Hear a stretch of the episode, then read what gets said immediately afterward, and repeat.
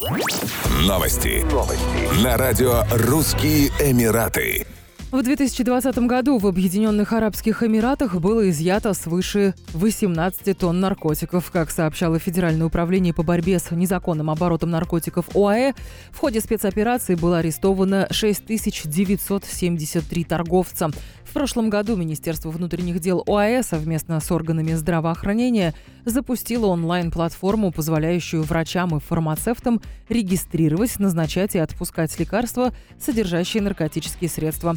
В прошлом году увеличилось число наркозависимых, обратившихся за реабилитацией. С момента своего основания в 2022 году Национальный центр реабилитации принял 4600 пациентов. В свою очередь прокуратура ОАЭ напомнила о наказаниях за употребление и хранение наркотиков и психотропных веществ на основании федерального закона номер 14 от 1995 года. Согласно закону, употребление и хранение наркотических и психотропных веществ наказывается лишением свободы на срок от 6 месяцев до 2 лет.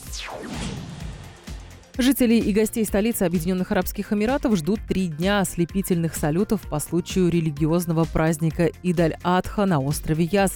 Инициатива принадлежит Департаменту культуры и туризма Абу-Даби и администрации острова. Салюты будут давать на набережной Яс-Б ориентировочно с 19 по 21 июля 2021 года. Начало торжества в 21.00.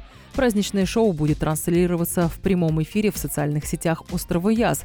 Все желающие смогут насладиться виртуальным просмотром фейерверков в период действия ограничений, связанных с COVID-19.